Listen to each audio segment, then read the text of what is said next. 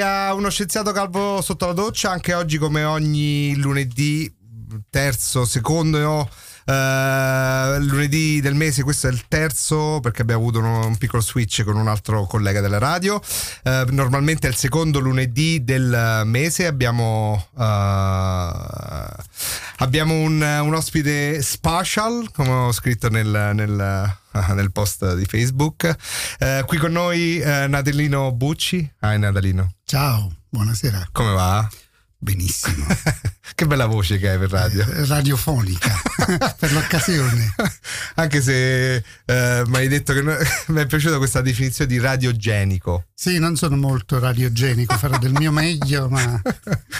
A me sembri molto radiogenico sì. con questa voce tutta calda. sì. E sì, ringraziamo Radio Onda Italiana per ospitarci anche questo uh, lunedì del mese. Uh, abbiamo iniziato con un pezzo di Billy Preston, uh, uno dei piani- il pianista dei Beatles, con Nothing from Nothing, perché mi ricordava un po'. Eh, secondo me è una bella introduzione per uh, l'argomento di oggi che è sul concetto di tempo, con cui parlerò con, uh, con Natalino, uh, un, direttamente dall'Agenzia Spaziale Europea, è Natalino? Sì. Che bello. Sì. Che onore. un, onore, sì.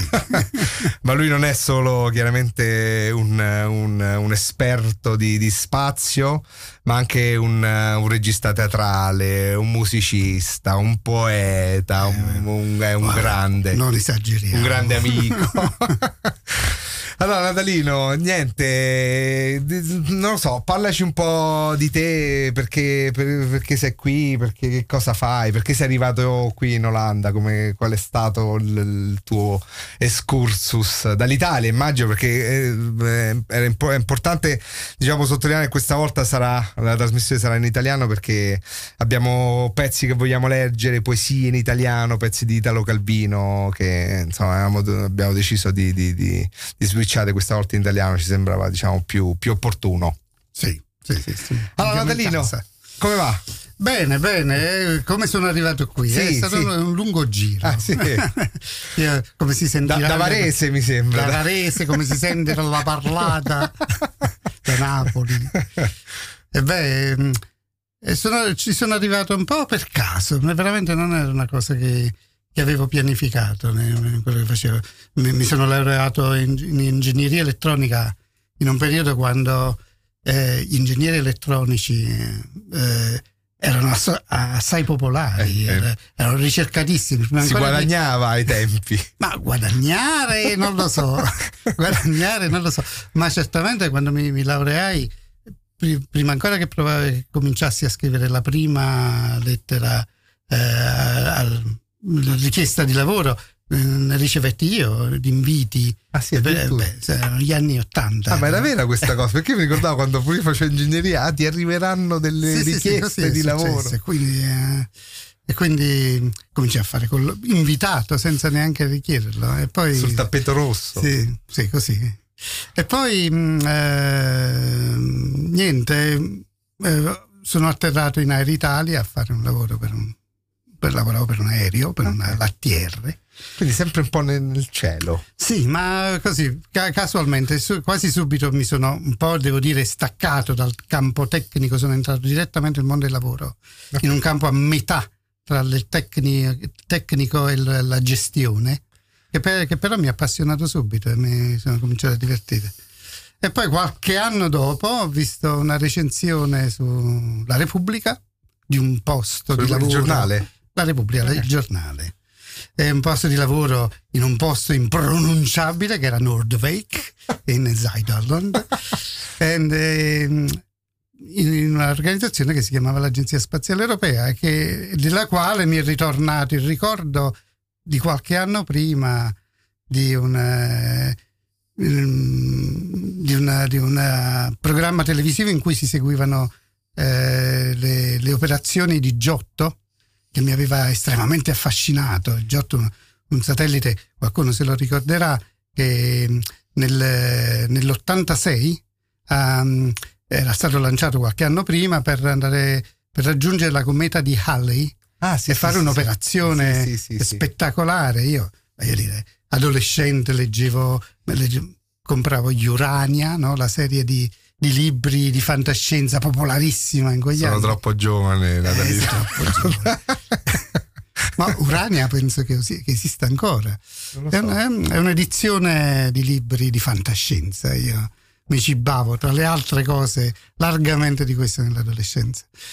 E, e quindi rimasi affascinato da questa cosa, perché questo satellite ha diversi milioni di chilometri dalla, e poi scusa, um, ora che mi dici um, eh, ti cibavi di fantascienza, quello era un po' il periodo, forse anche un po' prima, gli anni 70, in cui anche la musica era invasa Uh, completamente da, da, questa cosa della fantascienza. Io mi ricordo uh, sia Yellow, Electric Talk Orchestra e Earth, Wind and Fire, c'erano sempre queste copertine dei dischi con dischi spaziali. Certo, c'era, c'era lo spazio era dappertutto. Io avevo forse... un disco fantastico, i Tangerine Dream e i Tangerine Dream che erano, facevano della musica elettronica d'avanguardia, il vinile naturalmente parliamo di un milione di anni fa, eh, non si vede l'età in radio, ma eh, e Tangerine Dream era un unico brano basato su una, una trasposizione sonora di, ehm, dei segnali ricevuti dalla galassia Alpha Centauri e che era molto astratto come genere di musica, però io ero super nerd eh, per me era hai un detto, mito scusa, hai detto astratto per dire un po' palloso.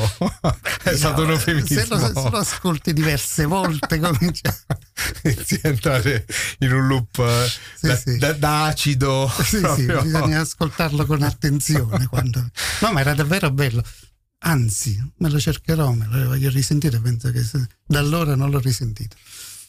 Niente, mi ricordo ancora questa trasmissione televisiva, il collegamento con Giotto a milioni di chilometri dalla Terra che passa nella cometa di Halley come ultima operazione eh, di, di, per, per, rilevare tutti i dati di questa cometa che ci è passato a 500 km di distanza, che si, nello spazio significa proprio la sfiorata, meglio di qualunque altra sonda avesse mai sognato un millimetro, cioè un millimetro, un millimetro. Ci si aspettava missione suicida dopo, che si sarebbe perso ed, ed, infatti, essendo entrato nella, nella nube di particelle di, della, della, cometa, eh, aveva cominciato, è entrato in uno spinning, eh, aveva cominciato a girare, quindi perde, perdendo completamente il collegamento.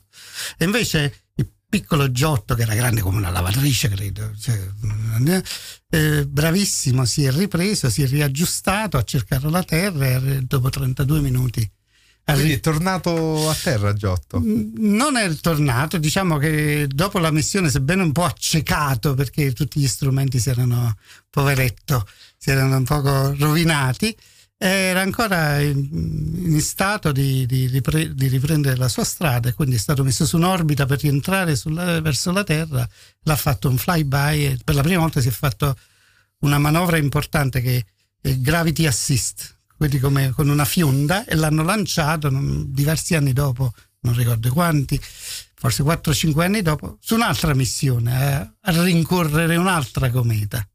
Quindi La... questa rincorsa poetica, un Bella, po' alla Calvino, che dopo leggerò, ti ha un po' ispirato. No, certo, io mi quando ho visto... la volta, volta che me l'hai raccontato, perché poi mi ricordo un po' di tempo fa, mi, mi è piaciuta questa immagine che, che, mi davi del, del giotto accecato. Poveretto, sì. sì. Poveretto. Vedete, quando qualche, diversi anni dopo ho visto la, questa opportunità di lavoro all'Agenzia Spaziale Europea, questa è la prima cosa che mi è tornata in mente, tutto il background di di letture di science fiction e di sogni si è ricomodato. Ha trovato una ragione. Ha detto dai, andiamo. e da allora eh, ci sono rimasto con, molto volentieri. E, diciamo ti occupi, poi ne parleremo uh, meglio in seguito dopo questo primo blocco. Uh, qual è il progetto? Diciamo? Io lavoro sul progetto Galileo okay. e ci lavoro da molti anni, da, forse vicino a una ventina ormai. Tra l'altro penso che tu lo sappia eh, perché abbiamo invitato ormai un, anno e mezzo fa Marco Falcone. Eh, che è un carissimo dei... collega, eh, sì, che è il system manager di Galileo. Sì. Che ci ha parlato diciamo abbastanza ampiamente sì. di, di di Galileo e a questo punto visto diciamo che poi hai subito parlato di musica vinili altre cose mi viene in mente la domanda è naturale ma era il tuo sogno nel cassetto quello di, di diventare project manager addirittura di, di un... No, non project manager, ma sono il responsabile del project management team, okay. quindi assisto tutta okay. la parte di project manager, c'è un bel team che si occupa di tutti gli aspetti di, del project office Galileo. Eh, il sogno del cassetto, eh, io vengo da una generazione degli anni Ottanta, il punk, no? diciamo, no future. Il nostro, il nostro, sogno era no future, era un po' distopico. Una, de- diciamo. una generazione maledetta, un po' maledetta, un po' sì, sì, non sì, si capiva bene. Era, sai, era dopo gli anni 60, 70, i sogni, eh? le rivoluzioni. E, le rivoluzioni, quando tutte, eh, dicevo sempre di me stesso, sono nato in un tramonto, diciamo. ma invece no, poi sono successe tante altre cose, però allora, allora no, non avevo un'idea, suonavo in una band rock, eh, facevo tante cose, non ero sicuro di dove andare, mi sono lasciato portare e poi sono stato fortunato perché ho avuto delle opportunità. Cioè, ah, poi, eh, fare della musica un po' all'inizio. Sì, sì, facevo, fondamentalmente facevo, cioè, cercavo di passare gli esami all'università naturalmente. facevo tante cose, mi impegnavo nel, al meglio in quello che facevo ma non avevo un progetto preciso di dove andare ad atterrare. Ok. Sì. E guarda, eh, diciamo, vediamo i nostri ascoltatori cosa pensano uh, se avessi potuto avere in futuro uh, nel, nell'ambito musicale, perché ora mettiamo un pezzo, mh, mm, ora parleremo dopo del, del, del, del tuo progetto musicale forse più grande de, de, perché facevi parte di una band, però facevi anche, hai avuto anche de, un momento solista e quindi ora metterei questo pezzo di Natalino Bucci. Avevi un nome d'arte? No, no, lo no. Vuoi la... creare adesso? No, no. no non lo so. Eh, il pezzo si chiama But I'm Not Here. Sì. From uh, Natalino Bucci. un po', un po' inglesizzato.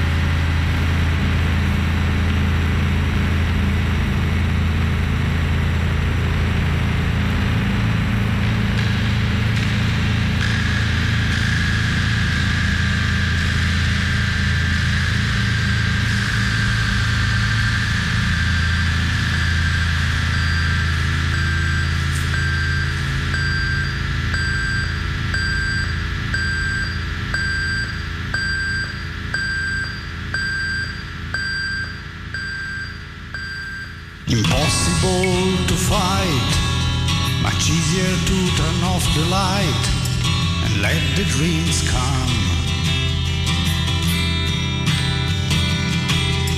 Impossible to sleep when thoughts become so deep and your mind runs.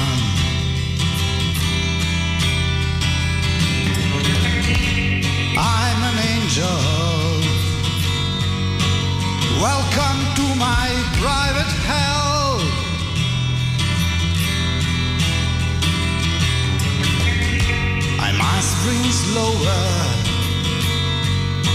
Not to get drunk too fast again.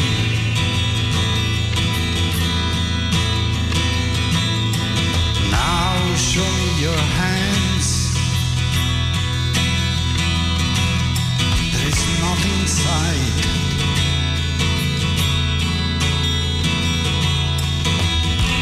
Show me your hands. Is anything Decline.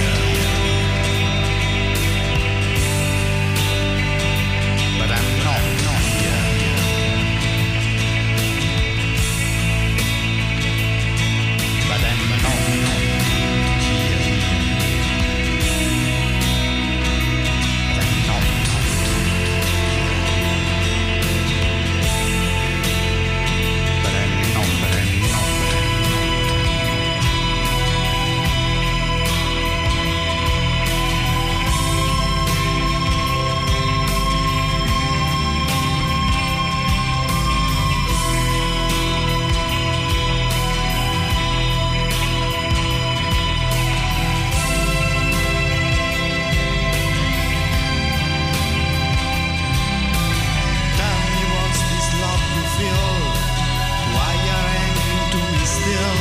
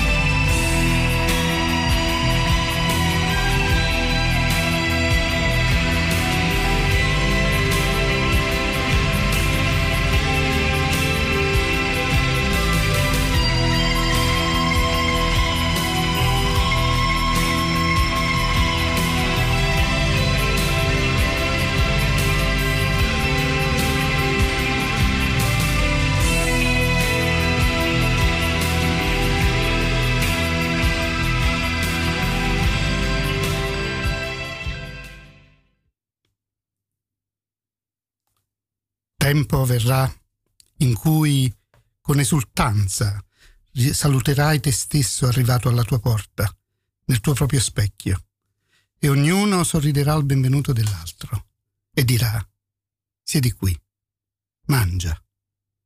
Amerai di nuovo lo straniero che era il tuo io. Offri vino, offri pane. Rendi il cuore a se stesso, allo straniero che ti ha amato per tutta la vita, che hai ignorato per un altro e che ti sa a memoria.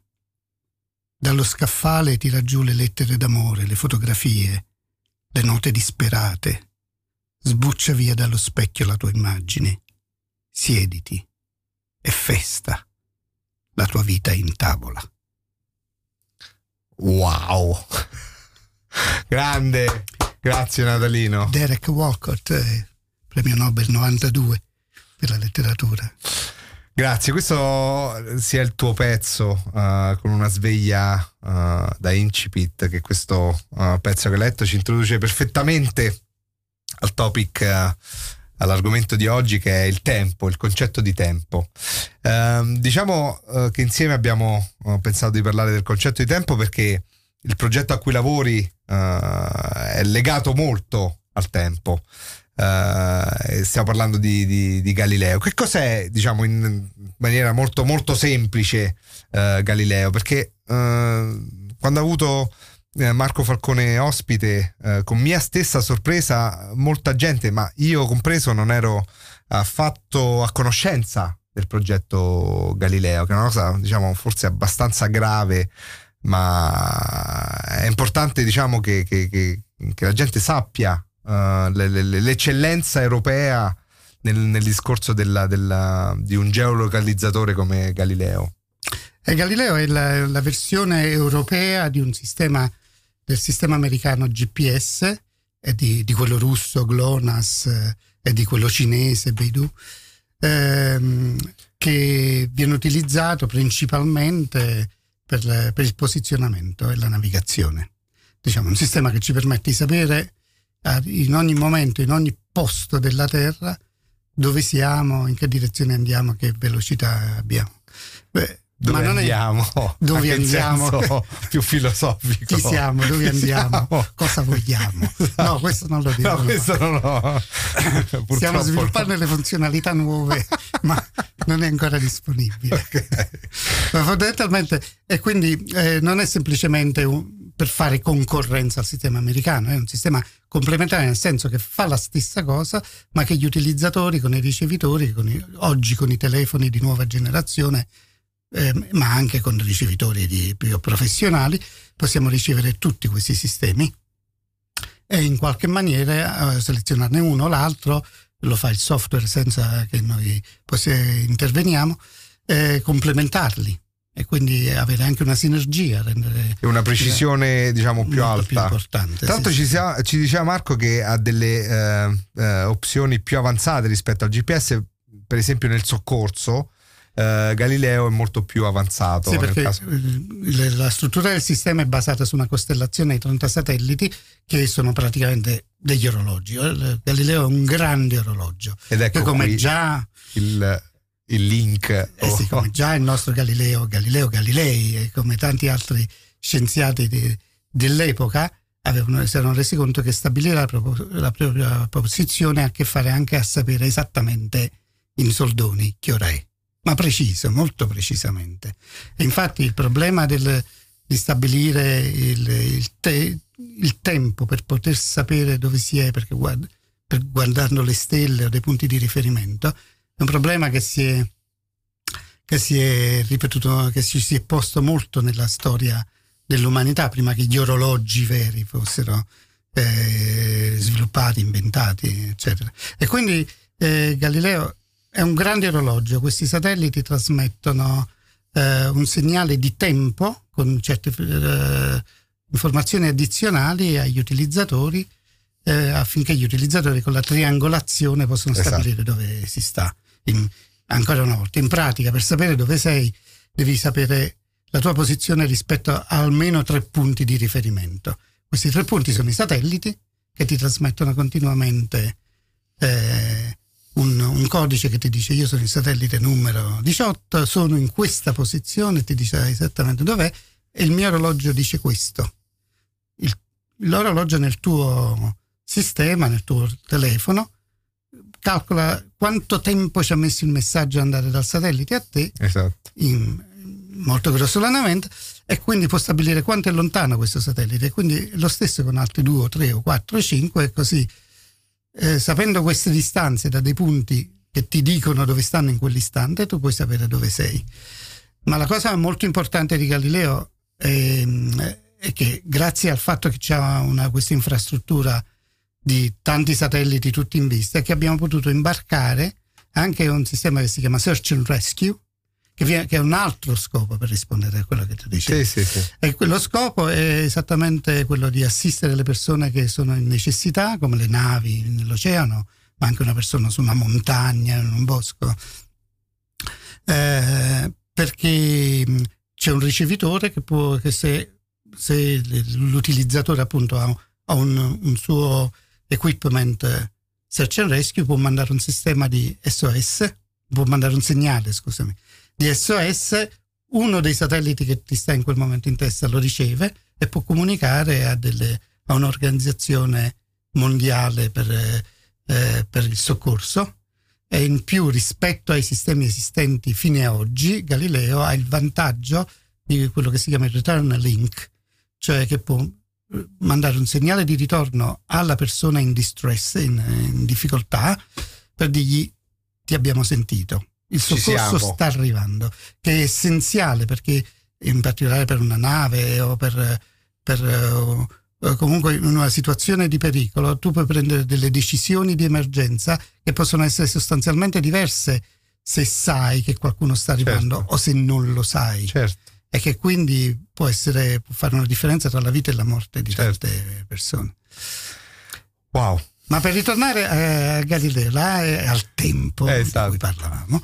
No, perché poi ci diceva Marco, scusa se ti Prego. interrompo, che uh, questa uh, precisione assoluta ha anche delle, delle, delle ripercussioni uh, nel, nel, campo finanziario, nel, nel, questa precisione di tempo assoluta, anche ripercussioni in altri ambiti, non solo quello. Sì, della... esattamente, perché il segnale di questi satelliti, come dicevo, è un segnale di tempo, è un orologio, sono tutti satelliti che hanno degli orologi estremamente sofisticati, siamo fieri di dire i più sofisticati dell'universo, perlomeno fino a che non fino a che lo sappiamo. un extraterrestre dirà c'è un orologio meglio del tuo, ma per il momento il nostro è il Ce l'ho più grosso, del, diciamo, diciamo più preciso del tuo. IHM è il più passive hydrogen mesa a bordo è il più preciso e stabile di qualunque altro sistema, sia l'americano, quello russo, quello è, è molto, una tecnologia europea di cui ah, siamo molto fieri. non lo sapevo. Eh sì, la, mi sa, diciamo, non aveva... la precisione di Galileo, la, la, sua capacità che va al di là di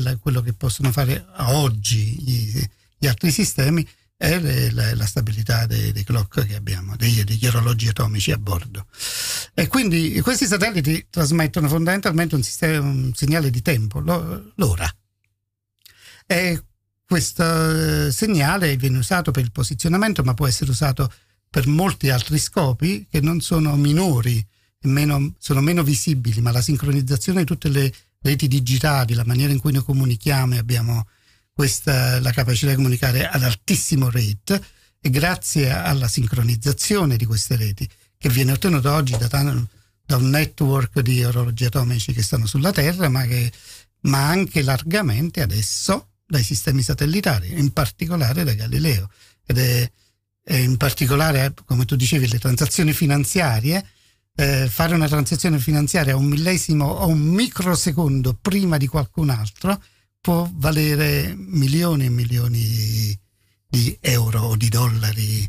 Eh, ma, quindi la sincronizzazione delle reti, la sincronizzazione dei processi a un livello eh, molto molto molto molto più fine di quello che si è potuto fare finora è vitale per molte applicazioni anche sulla distribuzione dell'energia e quindi è un nuovo mondo che si apre, nuove opportunità tecnologiche di cui noi vediamo solo l'effetto, ma eh, certo. dietro ci sta. Non riusciamo a capire, diciamo, uh, dal di fuori quanto sia importante la precisione che ci dicevi tu del, de, di Galileo. Sì, il tempo. Tempo, che il tempo.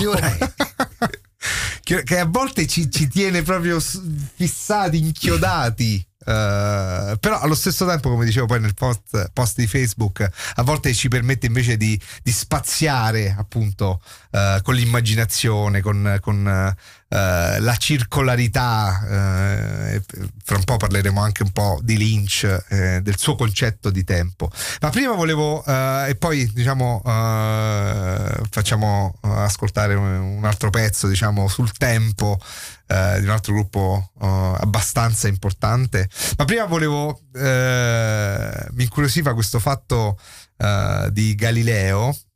E mi ricordo che diciamo Galileo, il, il, il progetto satellitare, non è l'unico Galileo a cui tu sei legato. sì o no? Beh sì, perché ho fatto Galileo non solo perché ho avuto il privilegio di partecipare al lavoro del team con cui ho lavorato vent'anni per farlo, ma l'ho fatto anche in scena recentemente. Eh, il comune di Nordwijk, che è vicino a dove... Eh, comune dove si trova... Quindi sei stato Galileo? per pochi minuti in scena. Il comune, comune di Nordwijk aveva commissionato l'anno, nel 2018, ottobre 2018, uno spettacolo eh, per, per, per, la stagione. Nordwijk è un luogo di villeggiatura. È la, è la Rimini dell'Olanda, no? Perché, si parla pure tipo, eh vabbè, bello qua, dai, sì, sì. un po' polonese. Eh, quasi. quasi, bolognese eh, olandesizzato. E niente, per la, per la, stagione del 2018 il tema era lo spazio, hanno commissionato una theater maker locale che fa dei bellissimi spettacoli location theater, quindi con 50 attori, comparse, eh, metà professionisti e metà eh, amatori o semiprofessionisti. E lo spettacolo si chiamava Fly Me to the Moon ed era una storia fantastica di un bimbo che viaggia nello spazio, sulla Luna e incontra tanti personaggi della scienza, tra cui Galileo, che facevo io per vocazione naturale. naturale. e a proposito di Galileo, di Moon e di uh, Time, quale pezzo migliore di uh, Time uh, from the Pink Floyd? E ci vediamo in un attimo, Natalino. Time from the Pink Floyd.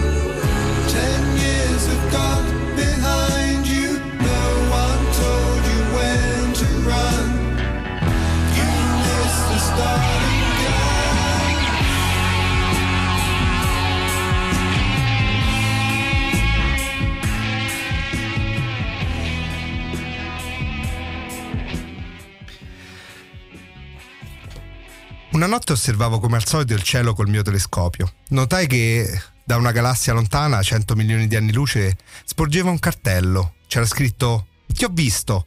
Feci rapidamente il calcolo. La luce della galassia aveva impiegato 100 milioni di anni a raggiungermi e siccome di lassù vedevano quello che succedeva qui con 100 milioni di anni di ritardo, il momento in cui mi avevano visto doveva risalire a 200 milioni di anni fa. Prima ancora di controllare sulla mia agenda per sapere cosa avevo fatto quel giorno, stato preso, ero stato preso da un presentimento agghiacciante. Proprio 200 milioni di anni prima. Né un giorno di più, né un giorno di meno. Ma era successo qualcosa che avevo sempre cercato di nascondere. Speravo col tempo l'episodio fosse completamente dimenticato. Esso contrastava nettamente, almeno così mi sembrava, con il mio comportamento abituale di prima e di dopo, e di dopo tale data. Cosicché, se mai qualcuno avesse tentato di rinvangare quella storia, mi sentivo di smentirlo con tutta tranquillità. E non solo perché gli sarebbe stato impossibile portare delle prove, ma anche perché un fatto determinato da casi tanto eccezionali, anche se si era effettivamente verificato, era così poco probabile da poter essere in piena buona fede considerato non vero anche da me stesso. Ecco, invece da un lontano corpo celeste qualcuno mi aveva visto e la storia tornava a saltar fuori proprio ora. Naturalmente ero in grado di spiegare tutto quel che era successo e come era potuto succedere e di rendere comprensibile, se non del tutto giustificabile, il mio modo d'agire. Pensai di rispondere subito, anch'io con un cartello impiegando una formula difensiva come lasciate che vi spieghi, oppure avrei voluto vedere voi al mio posto. Ma questo non sarebbe bastato e il discorso da fare sarebbe stato troppo lungo per una scritta sintetica che risultasse leggibile a tanta distanza. E soprattutto dovevo stare attento a non fare passi falsi, ossia a non sottolineare con una mia esplicita ammissione ciò a cui il ti ho visto si limitava ad alludere. Insomma, prima di lasciarmi andare a una qualsiasi dichiarazione avrei dovuto sapere esattamente cosa dalla galassia avevano visto e cosa no. E per questo non c'era che domandarlo con un cartello del tipo ma hai visto proprio tutto o appena un po'? Oppure eh, vediamo se dici la verità. Cosa facevo? Poi asper- aspettare il tempo che ci voleva perché di là vedessero la mia scritta e il tempo altrettanto lungo perché io vedessi la loro risposta e potessi provvedere alle necessarie rettifiche.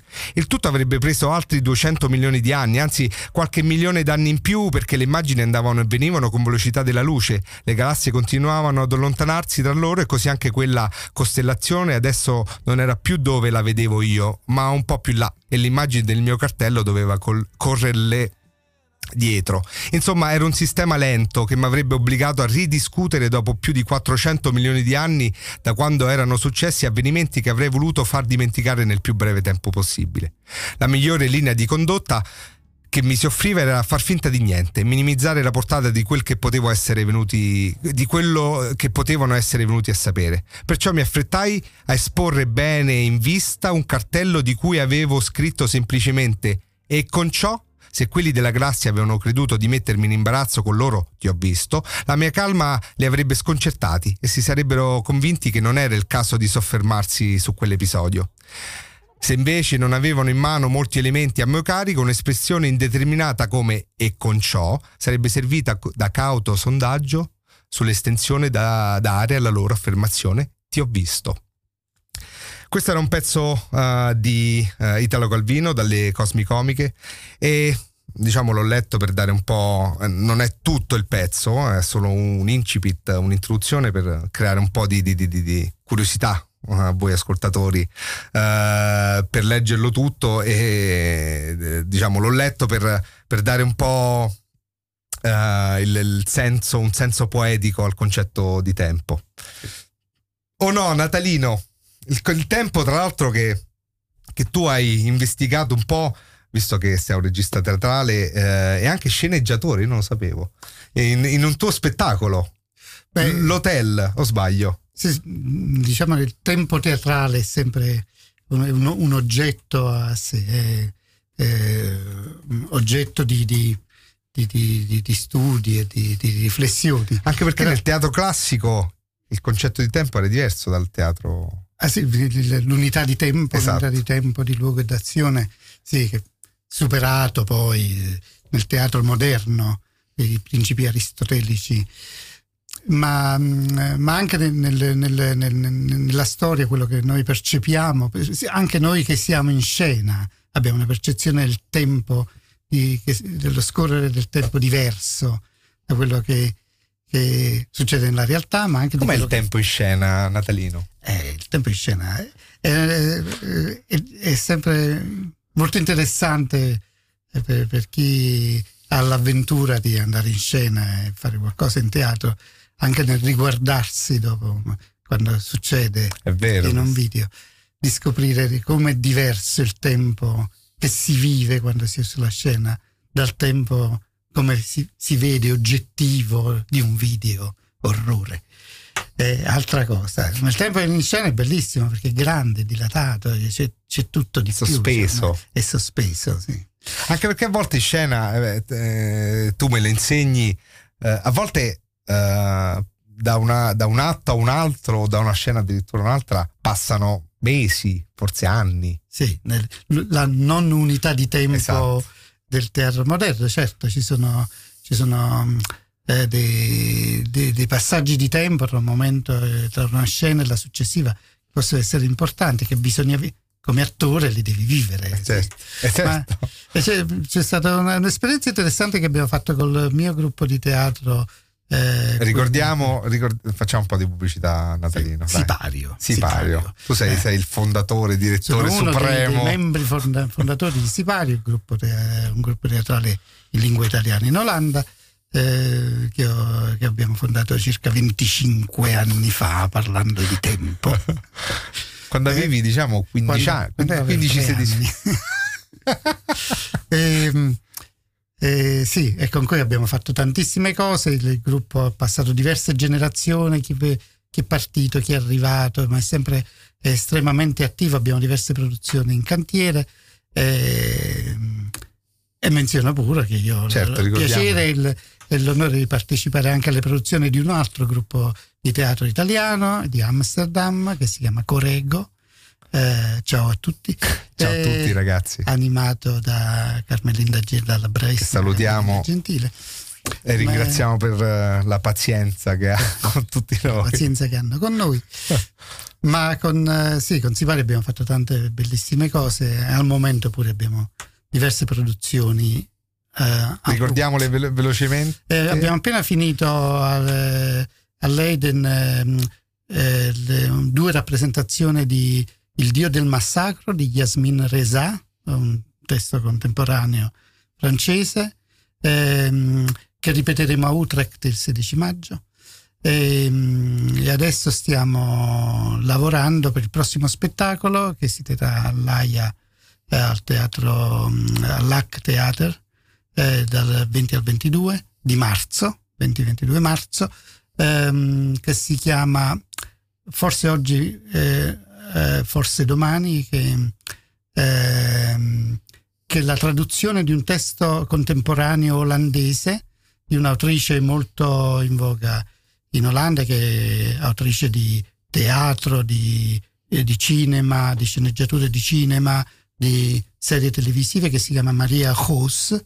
Il testo originale si chiama Nueven Nit Nueven È, è molto affascinante, molto, eh, ci ha dato l'autorizzazione a tradurlo dal, dall'olandese ed è, stata, ed è un'esperienza, è stata ed è ancora tuttora un'esperienza molto interessante da mettere in scena. Tradurre l'olandese al, dall'olandese all'italiano. Sì, ma perché non è solo tradurre il linguaggio, eh, certo. ma è tradurre i personaggi, che sono personaggi contemporanei che ci assomigliano, non ci assomigliano, c'è tanta umanità che è comune a tutti gli uomini e a tutte le donne, ma che è anche strana. E si sposa anche al nostro essere expat, esatto. no? Essere, un po' in mezzo, eh, come sei tu nel lavoro tra politica lavoro, e la vita, in tutto. e quindi ci sono tante cose assieme. Eh, la regia di Non è mia, è di Nicola Di Quattro, ah, okay. che, eh, che già aveva esordito alla regia con Siparia con Perfetti Sconosciuti ah, okay. e che mm, e se, il lavoro è molto interessante, ci stiamo molto divertendo, venite a vederci, sarà un'esperienza. E col, col Corego? Col è... Corego pure attivissimo, abbiamo fatto Filomeno Marturano con te, sì. ho avuto l'onore di essere il tuo Alfredo. In, L'onore è mio Alfredo. eh, andiamo a Ragusa sì, eh, è vero. per qualche settimana a presentarlo ehm, eh, al teatro Donna Fugata che esatto. dalle fotografie sembra essere un, un piccolo gioiello esatto. ma prima di quello esatto, questo vogliamo sapere noi sono in scena il, il, super onore di essere in scena nel ruolo di Ciampa del Ammazza, berretto a oh. sonagli di Luigi Pirandello, che non, non è poco. Per gli amici Gigi. Gigi.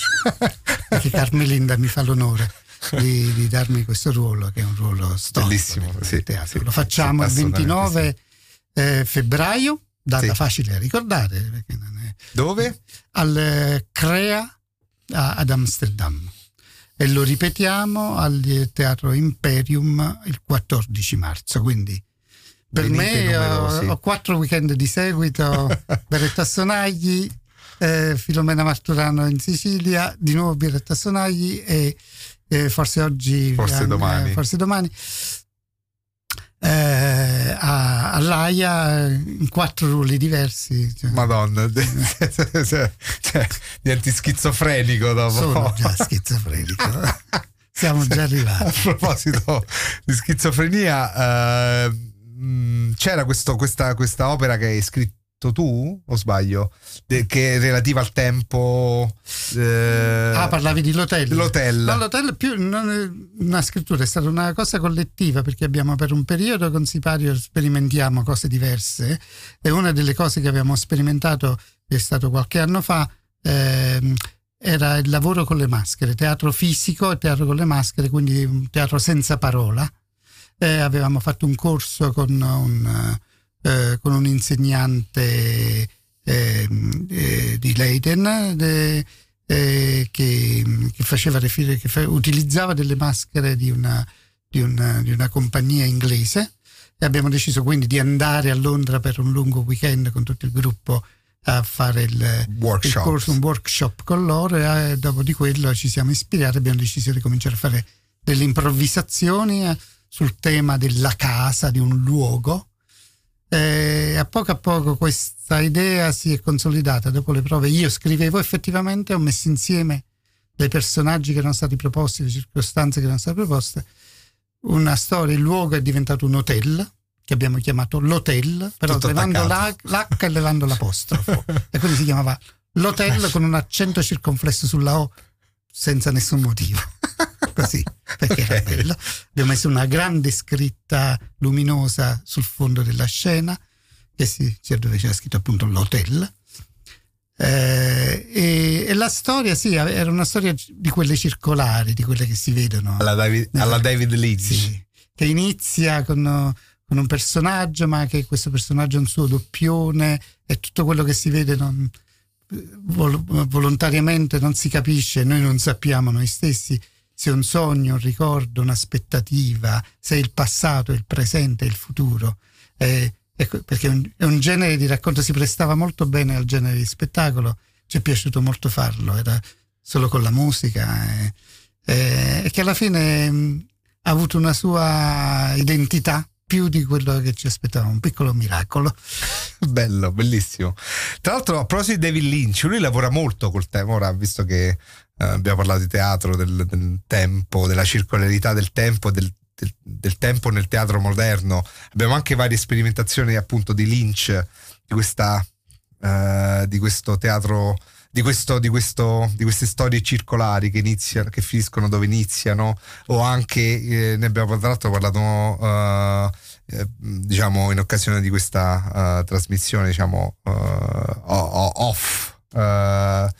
Ehm, per quanto riguarda il, il, il, il come, si, um, come, si, chiama il film The, the True Story The dove, Straight Story, The Straight Story sì. dove, dove, c'è questo, questo contadino che va a cercare, non mi ricordo, suo fratello, suo fratello eh, su, una, uh, su, un tagliaerbe. Quindi eh, è tutto il film, c'è lui che percorre tutta l'America sul tagliaerbe. Quindi ancora una volta il tempo, eh, la concezione del tempo, soprattutto in questi tempi moderni in cui è tutto tanto veloce, eh, viene, viene, sperimentato, viene sperimentato una nuova, uh, una nuova, un nuovo tipo di road movie.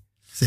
E questo... E poi è affascinante che proprio Lynch, come diceva, ha sempre questi plot sì. come Lost Highway. Lost Highway. È, Mulholland Drive. convoluto, con esatto. Mulholland, Mulholland Drive.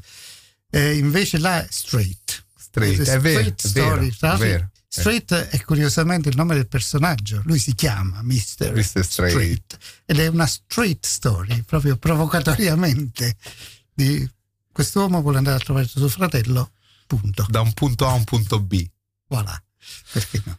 E poi mi, mi raccontai pure di un film che hai visto, uh, Dunkirk, Dunkirk, dove il tempo ancora una volta viene, viene, eh, viene sviluppato e eh, il, il, plot è una sorta di sperimentazione di come diciamo vedere la stessa situazione in tre tempistiche diverse. Sì, un film bellissimo, recente, molti l'hanno visto, perché effettivamente là è quasi un esercizio di stile, perché eh, eh, si vede, tra l'altro all'inizio del film appaiono proprio le scritte di questi tre capitoli differenti di questo gruppo di soldati sulla spiaggia che sono lì sulla spiaggia di Dunkerque che aspettano di essere salvati e essere riportati eh, eh, nella loro patria in Inghilterra e stanno lì una settimana. La storia che vediamo dura una settimana nelle due ore del film. Ma allo stesso tempo c'è un altro capitolo che è la, di queste barche che è storia vera tra l'altro eh, di, di, di, persone, di civili che prendono le loro imbarcazioni e vengono da, dalla costa inglese da Dover e attraversano per andare a salvare questi ragazzi. E questa storia dura un giorno. E allo stesso tempo c'è una terza storia, una battaglia aerea in cielo eh, di aerei inglesi contro aerei tedeschi che dura un'ora.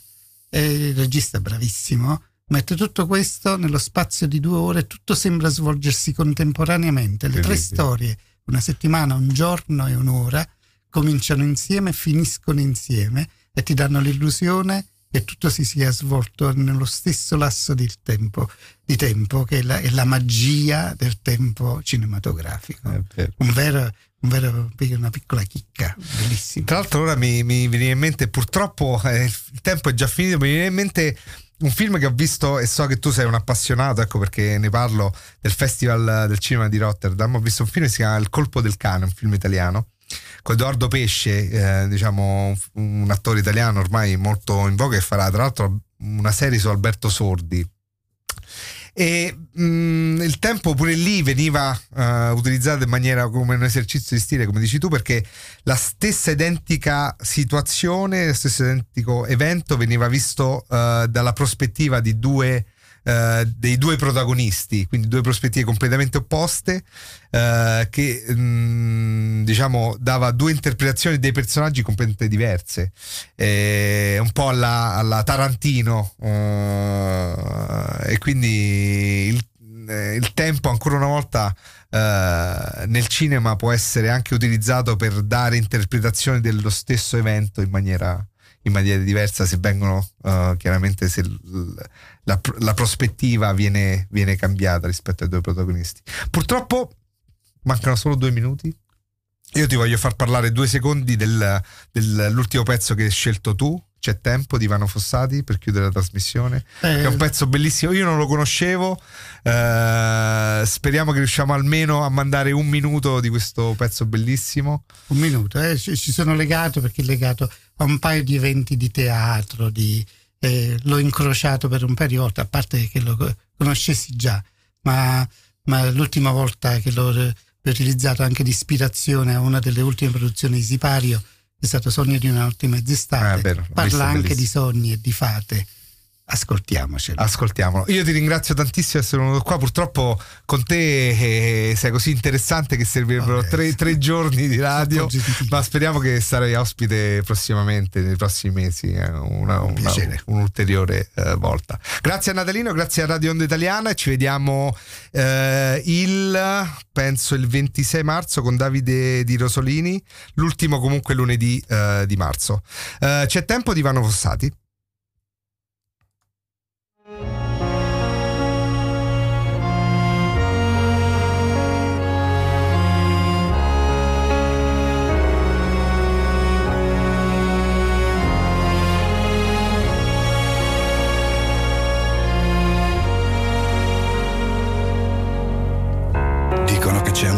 per seminare e uno che hai voglia ad aspettare. Un tempo sognato che viene di notte e un altro di giorno teso, come un lino a sventolare. C'è un tempo annegato e uno segreto, un tempo distante che è roba degli altri, un momento che era meglio partire e